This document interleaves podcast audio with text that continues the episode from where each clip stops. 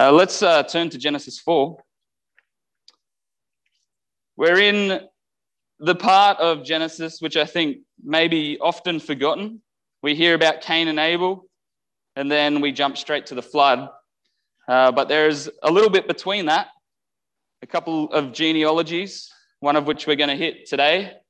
Genealogies are the part where we often skim over because we don't really know these names or what's going on with them.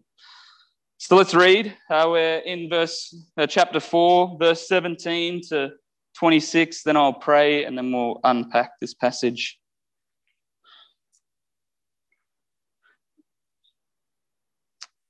Cain knew his wife and conceived and bore Enoch. When he built a city, he called the name of the city after the name of his son, Enoch. And Enoch was born to Enoch was born Irad, and Irad fathered Mehujael, and Mehujael fathered Methushael, and Methushael fathered Lamech.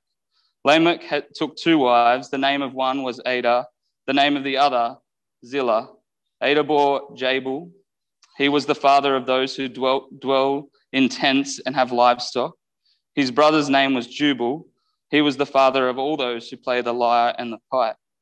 Zillah also bore Tubal, bore Tubal Cain. He was a foreigner of all instruments of, he was a for, forger of all instruments of bronze and iron. The name of Tubal Cain, the sister of Tubal Cain, was Naamah. Lamech said to his wife, Adah and Zillah, Hear my voice, you wives of Lamech. Listen to what I say. I have killed a man for wounding me, a young man for striking me. If Cain's vengeance is sevenfold, then Lamech's, then Lamech's is 77 fold. And the Lord and uh, Adam knew his wife again, and she bore a son and called his name Seth. And she said, God has appointed for me another offspring instead of Abel, for Cain killed him. To Seth also a son was born, and he called his name Enosh. At that time, people began to call upon the name of the Lord. Let's pray.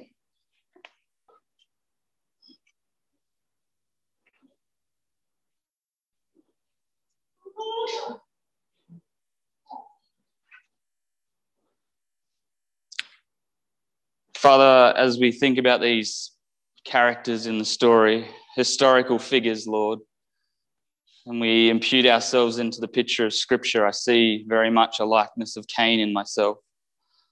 The pride of life that descends through his generations to Lamech, his, his grandson, great great grandson, Lord. And we, we see in ourselves this, this pride of life, this arrogance that blinds us from your truth, that hardens our heart towards you. But Lord, we rejoice in Jesus, whose blood was shed for us. We rejoice in his sacrifice and the conquering victory of his resurrection, in which we too have been made new. We have raised to life afresh, a new creation, holy and pleasing to you, not through our merit, but through Christ's work alone. Lord, as we come to these passages, this one, as we look at the depravity of man spiral out of control, yet your purpose of having a people for yourself still upheld. Lord, would we trust in Christ all the more and not our works? Would it lead us to godly repentance? Would it lead us to a greater affection for you and a greater desire to magnify you in our life, Lord? Lord, I pray that none of these passages would condemn us, but only convict, convict us, bring us out of guilt and shame, and bring us to the cross over and over again, that we may rest in your grace day after day, knowing that there is true and absolute forgiveness, as we will see, Lord. We pray this in Jesus' name. Amen. My introduction was for a crowd of people who didn't really go to church. So let me uh, change that a little. We're in Genesis, as you know. It's a, a book of beginnings, and we've seen the beginning of time, the beginning of creation, the beginning of mankind, the beginning of sin, death, and now in Genesis 4, we see the beginning of civilization. A city is built. Uh, mankind started in the beginning of creation in the presence of their creator. But now they dwell away from their creator. And Cain, it says at the end of our passage last week, moved away from the Lord east of Eden. He's gone even further than Adam and Eve were away from God. And what we see as we start to unpack through Genesis 4 to 11 is this spiraling chaos of sin, that, that lion like figure that's crouching at the door of man's heart, looking to devour them. This is not something we can master, as we've seen in Cain. As God said, God's very word saying to Cain, You must rule over the sin that's in you. And then the very next phrase, the very next story is him murdering Abel. The point of the story is not that we would rule over our sin, but that we would realize we can't rule over our sin.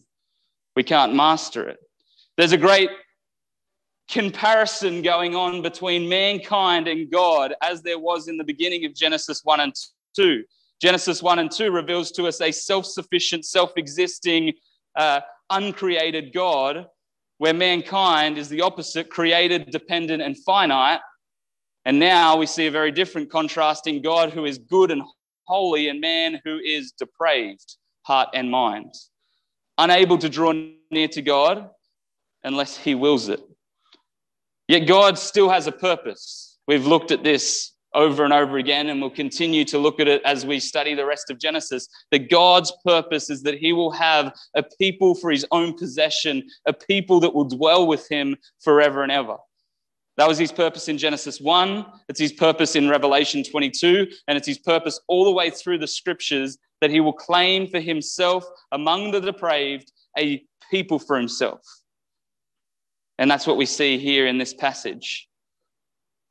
As we look, we'll see God faithfully still protecting his people, faithfully still protecting his purpose, yet at the same time allowing sinfulness to flourish in some ways, to allow sinfulness to invent and create culture and to create good things. Common grace come out of Cain's lineage.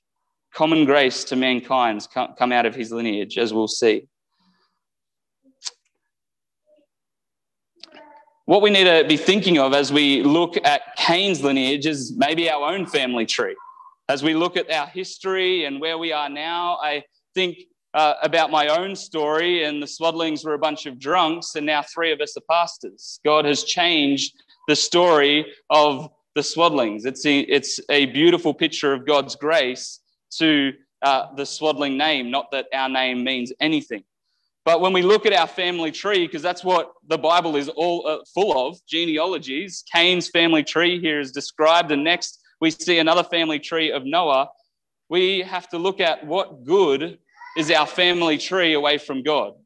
What good can there ever be in a family lineage away from God? And what does all our work and inventions mount, amount to away from God? What does all our labor, all our creativity, all our designs, all our business structures, what does all that amount to away from God? All the labor of our hands, as Ecclesiastes often or goes all the way through work mostly, and the vanity of it away from God. And that's what we see as we jump into Cain's lineage. We see a civilization built, the creation of music, instruments, and arts. We see uh, farming developed, turning into a wider business with multiple different cattle that's roaming, uh, multiple different livestock that's roaming the area. We see this out of a sinful lineage. But what does it amount to if we aren't drawn near to God? Can that reform a culture? Can our good inventions and our skills and abilities reform a culture? Can it change the heart and mind of man? Well, of course, we will see that it doesn't. Let's unpack this passage as we turn to our first genealogy in verse 17 to 19. Cain knew his wife, and she conceived and bore Enoch. And when he built and when he built a city, he called the name of the city after the name of his son Enoch. To Enoch was born Irad. Irad fathered Methugiel, and Methugiel fathered Methushiel, and Methushiel fathered Lamech. And Lamech took two wives. We come to our first genealogy, and of course, as I said in the beginning, we love to skim over genealogies. I read uh, 1 Chronicles, I think it was, and it is just genealogies. And it can be quite challenging because we, one, don't know how to pronounce the names. That's my problem. And two, the names just are a mass of uh, mess almost, and we don't know where they're connected throughout the whole of Scripture unless we dive deep into the history of Israel and the history of man. But they are there for a reason. And I'm not saying that it's wrong to skip over them. Like, you need a lot of time to understand why each genealogy is there and to meditate and think through each of the individual names. But they are there for a reason. And normally it's to connect one story to another. We want to know why we've just suddenly jumped maybe 400 years, maybe 1,000 years. And when we get to Jesus in the New Testament, we've jumped 400 years and we want a summary of all the Israelite history. So Luke gives us a genealogy from Adam and Matthew gives us one from Abraham. So they're there to connect us to what has just happened. And now we're going to jump seven generations and look at the sixth and the seventh generation in Lamech and Lamech's two sons and then we skip the rest. There's nothing said about the other guys that's not important. What we always need to come to when we're studying scripture is there are some things that are just a mystery to us. There's God has revealed through his word what we need to know, and we need to wrestle with it, we need to meditate on it, and we need to study it. But there are some things we should not get hung up on. And that's what did Methusiel do, if that's how you say his name. Methusiel.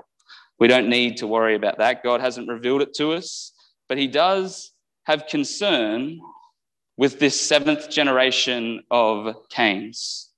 Now, when we think of seven, we know that it's a number in the scripture of totality or fullness, seven days in a week. That's the end of the week. It brings fullness. Uh, we know that in Revelation there is seven scrolls, seven bowls. All these are talking about a totality in Revelation of judgment. Uh, in here, we're seeing the totality of Cain's, Cain's lineage, Cain's line. This is it. After this, he stops, whether we believe that in a physical sense that Cain's line was completely cut off, or in the sense of God's story, they were done.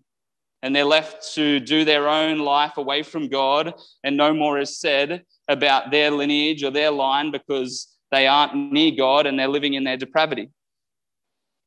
As we look here, the, to, the, the fullness of his line ends with Lamech's sons. But Lamech's sons actually achieve some pretty interesting things, which we'll get to. But first, we see Cain's first descendant is Enoch. Now, this isn't the good Enoch, and it's it's quite in the very next uh, genealogy. We'll see another Enoch, and he's a better Enoch. But this Enoch is not the good Enoch. This is the son of Cain. And Cain builds a city and names it after his son. He names it after his son. This reveals to us something about Cain's heart. We must remember that in the Garden of Eden, man was to bear the image of God, to represent God. Who does Cain represent here? He represents himself through his son. What does Cain teach his son? that we are important. I love one of the Psalms, Psalms, Psalm 49. Their graves are their homes forever, their dwelling place to all generations, though they called lands by their own names. That's a brutal psalm to Cain, who names the city after his son Enoch. Their real home or our modern term for this, their forever home. Have you heard that term? I'm looking to buy my forever home. Well, Psalm 49 tells us where your forever home is it's in the grave. That is your forever home. Even though they name lands after their own names. The arrogance of Cain is that he has moved further from God. He lives east of Eden, and his success is about himself and his line. He knows that he's been cursed. There's some things that he just can't do. Farming is probably not going to be successful for him anymore. So he builds a city, names it after his son, and has now taught his son that what is important is yourself. This is ultimately the sin that runs deep into our own hearts that, sin, that, that we now define good and evil by what benefits us. It is good that we leave a legacy. Have we heard that? Our culture is about legacies, and it's fed now into the Christian faith where preachers are talking about what sort of legacy are you going to leave? Hopefully, one where no one remembers your name and remembers God. That is a Christian legacy to leave. That God would be the name that comes to mind when they think of your name when you die. But not for Cain. Cain wants to be known as the first builder of a city, and it's going to be named after his son Enoch. Proverbs reminds us that what we teach our children, they will stay in. Proverbs 22 6. Train up your children in the way they should go. Even when he is old, he will not depart from it. This is a great passage for what it means to disciple our children, but it can also go in reverse. How we are taught, how we are trained in our uh, childhood will feed into us as we grow up. Well, what do we see Cain train Enoch in? Pride, arrogance, self sufficiency. Let's establish a line that follows his name. This is about the pride of life and the pride of oneself. And of course, this goes through Enoch's sons. And finally, we reach Lamech, who extends the evilness, who extends the evilness of, of Cain to an even further extent when we get down to his song. But Cain, uh, but Lamech is mentioned. There's one thing described about him in verse 19 here, and it says Lamech took two wives. We haven't seen this yet. But if we go back to Genesis 1, clearly God's good design for marriage was one man and one woman forever that they would become one flesh. Now, Lamech has redesigned God's order and, God, and, and, and said, Well, I'm not going to listen to God's plan and purpose for marriage. I'm going to take two. And this is the pattern that follows on throughout the Jewish or the Israelite history, where kings and leaders and powerful men take many, many wives. Solomon probably reaching the peak of 700 wives and 300 concubines. And God hates it, despises it. We see Lamech take the evilness that he's learned from his forefathers, from Cain, and advance it all the more. But there's some good in here. There's some good in that Lamech's children are the first inventors of things, apart from Cain, who builds a city, but what's a city without some structure and uh, with some infrastructure and trade? What's a city without arts and culture? And it's attributed to, Cain, uh, to Lamech's sons. Let's see uh, as, it, as it continues in verse 19. The name of one of his wives, Lamech's wives, was Adah, and the name of the other, Zillah. Adah, was, Adah bore Jabal. He was the father of those who dwelled in tents and have livestock. His brother's name was Jubal. He was the father of those who played the lyre and the pipe. Zillah also bore Tubal Cain. He was the forger of all instruments of bronze and iron. The sister of Tubal Cain was Naamah.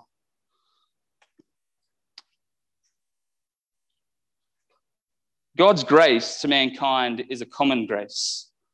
He gave to all of mankind the opportunity to live in this world.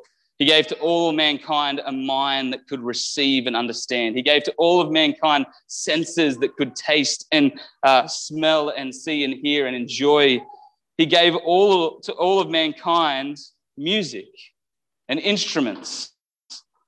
And here we see from a sinful lineage, from the murderer Cain, come good things for society, a civilization and as we look at civilization, we start to use civilization to try and fix the problem. Now, can we really fix the problem of a broken heart? And I'm not talking about a love broken heart. I'm talking about a depraved, dark heart away from God, the source of all goodness. Can we fix that problem with a civilized culture? Can we fix that through music? Can we fix that through infrastructure? Can we fix that through businesses? Can we fix it through sociology? Is what we tend to try and lean towards. I think the reason we see, or as we unpack this story, the reason we see God bring out the lineage of Cain, the genealogy of Cain, and reveal to us what uh, Lamech's sons did was to show us that no matter how much we invent, no matter how much we create around us, no matter how much civilization we have, we will always be uncivilized because of the, because of the depravity of our heart. And that's revealed in the very next verses as Lamech uses these inventions for evil and for pride. The inventions we see here are farming of many different types. At first, we saw a shepherd of Abel. He was a shepherd. Now we have shepherds uh, who have multiple different animals going about the land as nomads living in tents. So we've got infrastructure, we've got a business, we've got uh, a growing, uh, growing business there. And we see Cain's brother, uh, sorry, we see the other son, Tubal Cain, he makes instruments of bronze and iron, and Jubal Jubal is the inventor of the pipe and lyre. We have this image of arts being created. So early on in human civilization was the invention of things that were used to bring joy and used as an opportunity to worship. Yet, what do they worship? Were these used for the glory of God? If you read the back end of Psalms, nearly all, the passage, all the chapters of Psalm 40, I think it is, maybe further, 40 to 45 are about worship. Glory to God. Praise Him with the cymbals, praise Him with the pipes, praise Him with the stringed instruments. Yet here we see they were invented, or at least God gave inspiration and creativity to a sinful lineage in order to create music What about his other brother, the wandering shepherd? Did he create this farming experience, this growing farming population that will move from good land to good land and sleep in their tents? Was it there for the glory of God?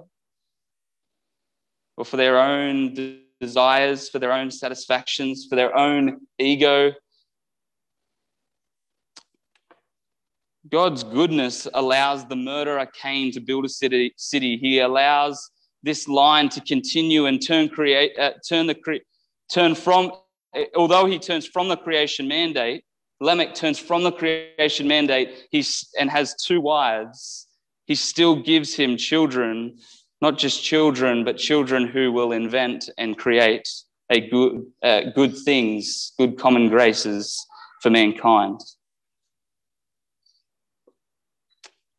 But can culture and arts and social, social reform really fix the depravity of man's heart?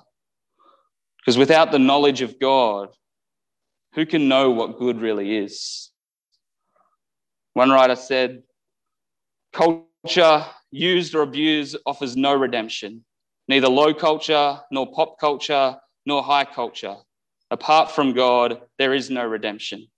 No combination of agricultural abundance, the arts, and technology can save society. Yet we're still trying. We still try all the time as we think that if we just do something more for a society, do something more for a city, then everything will be fixed.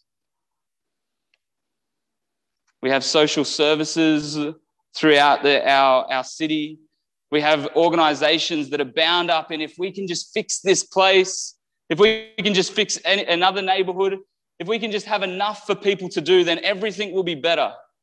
We just need people to have medication. We just need people to go to the doctors. We just need people to have uh, uh, see a psychologist. We just need to use our in, industrial minds. We just need to use our intelligence to fix things. Yeah, we've been doing it for centuries or thousands of years and still nothing is fixed. Still sin reigns.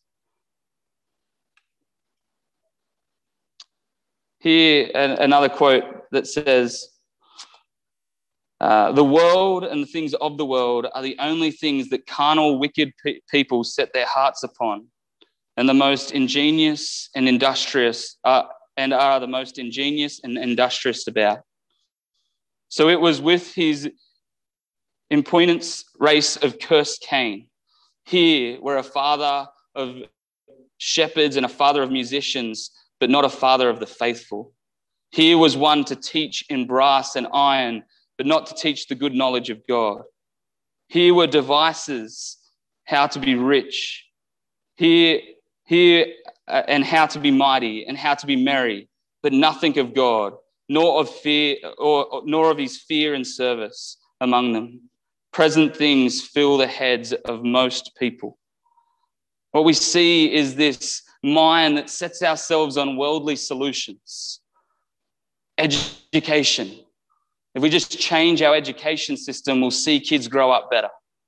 If we just have kids see, uh, have kids brought into a better home, we'll see them grow up better. Worldly, carnal people fix their minds on their ingenious and industrious designs. Yet no one is teaching the knowledge of God. And whose responsibility is it to teach the knowledge of God? Those that know Him. Those that know God are there to teach the knowledge of God. It wasn't Cain's descendants, it wasn't Lamech's sons. They taught about how to get rich, they taught about how to uh, invent music. But we do see God's purpose prevail in that He keeps a people for Himself back with Adam and Eve through the line of Seth. It says at the end of this that they called, in that time, they called upon the name of the Lord. They called upon the name of the Lord. God didn't leave the world without someone to teach people about faithfulness. He always has someone in this world to teach about faithfulness. There is never a time that this world will be, be without faithful people to the Lord. The world can run off with all their clever designs, but ultimately the only solution to the problem is God and the knowledge of God.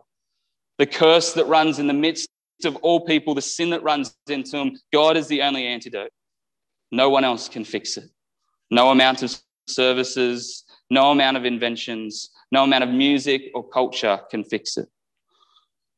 And of course, we see this as Lamech's sons design good things in verse 23 and 24, Lamech uses them for evil and brags in the pride of life. And it says, Lamech said to his wives, Adah and Zillah, Hear my voice, you wives of Lamech. Listen to what I say. I have killed a man for wounding me, a young man for striking me. If Cain's vengeance is sevenfold, then Lamech's is 77fold. If we're trying to imagine what's going on here, just think of like a drunk, masculine, angry man, probably just in his underwear with a sword strapped to his side, beating his chest and bragging in song. That's what we're seeing. This arrogant, powerful man who has made women his accessories brags at God and uses the very things that God graciously gave, common grace to his sons, uses them to, uh, to blaspheme against the holy name of God. And we see, if we break this song down, it says, he says to his two wives, so he's like yelling at them, Hear my voice, listen to me. In Genesis 3:15, we see the curse on man, uh, on woman and man is that they're going to be at odds all the days of their life. Man will, woman will want to have dominion over the man, but man will rule over her. We see that there's this conflict at play. And right away in this lineage, Lamech is there boasting about his two wives and putting them under his feet uh, uh, as a dictator, yelling, Listen to me. Listen to me as I brag. Listen to me as I tell you how good I am or what I have done. The very evidence that we see is the curse of God is is coming true in the line of Canaan, uh, the line of Cain.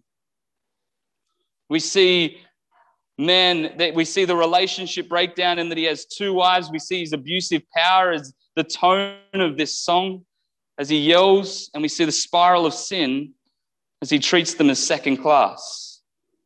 He's ruling them. The language he uses is ruling language. That's the first blasphemy against God. But the spiral continues. He brags about murdering someone. I've killed a man for wounding me, a young man for striking me. this arrogance. A young man slapped him on the face or hit him. He was humiliated. His pride couldn't handle it. We see that in men all the time. It's why fights happen all the time among men. Their pride can't handle it. They can't walk away. So what does he do? He kills him. I'll get mine back. Doesn't even hit him. He kills him. And then sings a song about it and tells his wives about it. And I'm sure his children uh, have heard that he, they're use, he's using their music, their invention, their uh, new thing of culture for him to claim and brag about his sin. Doesn't matter how much civilization there is. This civilization is really uncivilized as we see this culture burn out of control as the depravity, depravity of man takes hold in this family line. The Lamech's uh, arrogant song continues, and his bragging turns to blaspheming as he brings up God's words to Cain. Remember, this is what God said to Cain. If Cain's vengeance is sevenfold, then Lamech's is 77 fold. This is blasphemous. He's saying to God, You think you, you, you think what you said to Cain? Oh, sorry. He's saying to God, let's go back to what God said to Cain. Cain was cursed by God for his murder of Abel. And then we see God graciously say that whoever kills Cain will receive sevenfold the curses that Cain received. Well, Lamech's turned that around and he says, I'm going to give 77 fold vengeance on anyone who touches me. Anyone who harms him, he will give sevenfold, 77 fold vengeance. So, one, he says God is pathetic for being gracious. God is pathetic for saying that he will be gracious to Cain. He's also a weak judge because he only gives sevenfold. I will give 77 fold. In this arrogant song that is common grace to man, the gift of music, he uses it to say, God, you are weak. You are weak. God is merciful and gracious, and Lamech spits all over those characteristics of God. What we see is that sin is not ultimately murder or abuse or lying or stealing. It's not just our actions, it's idolatry of the heart. It's worship of anything that isn't God. That's where all sin flows from. The question we must all ask is what do we worship? And to find out, just look at your actions. Your actions will reveal what you worship. Your actions each day reveal whether your heart is for God or away from God. And here in Lamech's actions, he uses the common grace of God, music, to say, I worship myself. I, I worship myself and I brag in myself. Before we move on, we must remember the contrast as well that's been made here. Because Jesus uses the phrase 77 fold, yet he uses it in a different way. Jesus also uses the phrase turn the other cheek. That we, as those who follow Jesus, or He, Jesus Himself, who is the King of Kings, the Lord of Lords, who took on human flesh, faced more than a slap on the face. He got whipped, he got beaten, he got spat on, and it says he did not revile back. He did not take vengeance. They're there mocking him while he hangs on the cross. And what does Jesus say? Forgive them. And he teaches it as well. In Matthew 18 21, Peter comes and says, Lord, how often will I forgive my brother who sins against me? And Jesus said, uh, and Peter said, as many as seven times. Jesus said, No, I do not say seven times, but 77 times. Remember the number being totality, seven being totality, 77 times being an infinite amount. It's interesting, we see Lamech bragging about him taking vengeance 77 times, and Jesus saying, I'll forgive 77 times. I'll forgive infinity amounts of times. And he does it by turning the other cheek as he goes to the cross, by facing suffering that he could have stopped, by being inflicted by weak men. Lamech mocks God's grace, and Jesus upholds it. What Jesus is asking of his disciples is what his Father has done for us. How many times has God, the creator of your whole being, forgiven you and shown you grace? Then you have no right to withhold forgiveness from another. Lamech is just a, uh, Lamech is just a created being of God's. And standing in his pride and his arrogance, maybe he was the most powerful man on earth at that time. Yet still, still he had no reason to think that he could blaspheme the Lord. And of course, we see Jesus in a better light as the one who forgives 77 times. But the story doesn't end there, and it deliberately doesn't end with the song of Lamech. It moves on, and we leave Cain behind and his lineage. It is complete in the sense of the Bible. And we move back to Adam and Eve, the first parents. And in verse 25, Adam knew his wife again, and she bore a son and called his name Seth. For she said, God has appointed for me another offspring instead of Abel for Cain killed him. To Seth, a son was born, and he called his name Enosh. And at that time, people began to call upon the name of the Lord. The story of sin is spiraling out of control in a chaos in Cain's line, but God's clear purpose is now going to be upheld. God will, God's plan will not be thwarted, as it says in, uh, in the Psalms. God's purpose to have a people for himself, a people that will worship him, a people that will dwell with him face to face, will come to pass. And he has never, ever had a time in history where there is not a people that are reserved for him. Can you believe that? In the darkest places, in the most horrible cities, with the most sinfulness going around in, in this world, there is always a people who know God and worship him. There is never a time in history where God will allow a wayward people that have no faithfulness whatsoever. I've been studying Luther, as this year at Men's we will look at Martin Luther, the great reformer. And last year we looked at Augustine. Augustine lived in the 400s and Luther lived in the 1500s. And at first I'm like, man, it's bleak. Those thousand years or so are bleak for the gospel. The Roman Catholic Church has tainted it. They've added things to the gospel. There's no longer salvation by grace alone, it's salvation through what you can pay and what you can do. And I was like, is Luther the only one? But sure enough, God had faithful men in that period of time who preached the gospel and died for it. Faithful men and women. If we think of Elijah the prophet, when all of Israel turned to cult worship, and Elijah is there and he says, uh, he says to God, I've been very jealous for the Lord, the Lord of hosts, for the people of Israel have forsaken my covenant, forsaken your covenant. Throw down your altars and kill your, uh, sorry, they've thrown down your altars and are killing your prophets with the sword. And I, even I only am left, and they seek my life to take it away. And God sends forth wind before him. He sends forth a storm.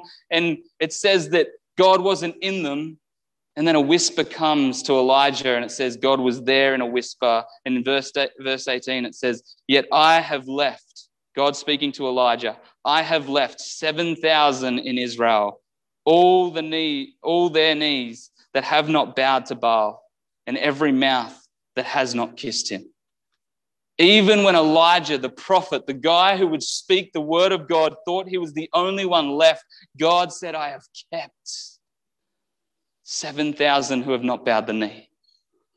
In a time of chaos where we think that civilization is the only means for correcting sin in our lives, in a time of Lamech where we are bragging and using the common grace of God for our pride of life, God has still kept a people for himself. And we see it not through the line of Cain, but through the line of Adam and Eve in Seth. He keeps a people who call on the name of the Lord. It's almost that he creates a people that call on the name of the Lord.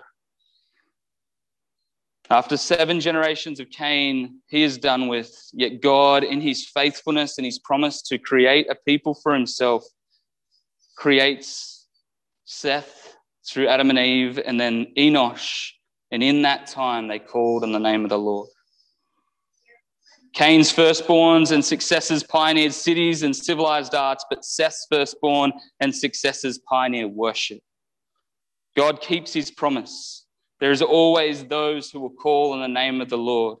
There will be those who worship him. Seth's descendants point us to the day of Christ. He points us to the day when the faithful will live by faith in Jesus alone.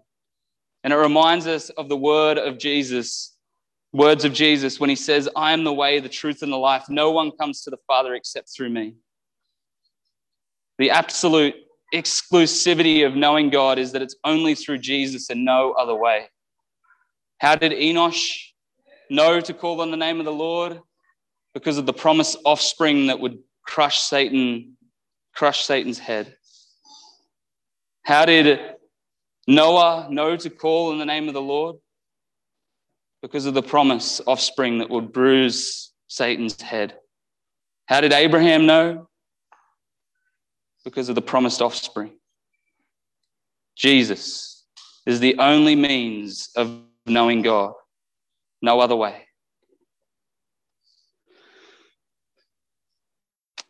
We see very clearly from this passage that God's purpose will not be thrown out. God's purpose, will not be derailed. Yet God will use sinful men and women, He'll use the world as it is to produce good to bring about good things, to bring about common grace to us. So, not all services are bad. Not all things that are created are evil. They're just not going to fix the problem ultimately. We should use them and use them to point them to the name of the Lord, to point people to call on the name of the Lord. We should be the people who tell them that they need to know God and faithfully pursue God, and that is only through Jesus, as Acts 4:12 says, "There is salvation in no one else, for there is no other name under heaven given among men in which we must be saved. There is no other name other than Jesus. The only hope is to call upon the name of the Lord. The only hope for culture is that they call upon the name of the Lord. The only hope for your soul is that you call upon the name of the Lord. The only hope for the church is that you call upon the name of the Lord. Enosh reminds us that he was the one who faithfully taught the people not music, music or arts, not shepherding, farming, or tent making, but to faithfully call on the name of the Lord, to faithfully worship where all goodness comes from. Let's pray.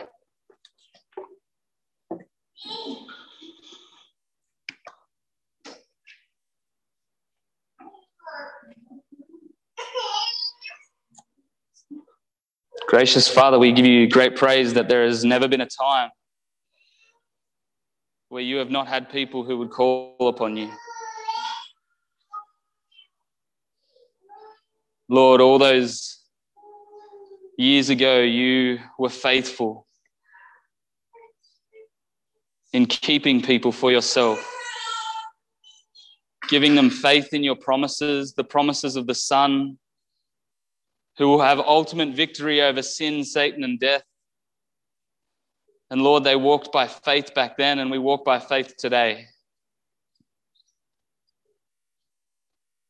And it is only through Christ that we can know you. It's only through Christ that we can be reconciled to you. So, Father, let us be those who know you, faithfully teaching others to know you. Let us imitate Seth and his descendants, now that we have the power of the Holy Spirit to do so and not walk in the ways of Cain and his. Let us not brag in the pride of life like Lamech, but Lord, worship in song and prayer and fellowship. Lord, let us use all good inventions to faithfully make the knowledge of you extend to the nations. And let us throw out those that are evil. Pray this in Jesus' name. Amen.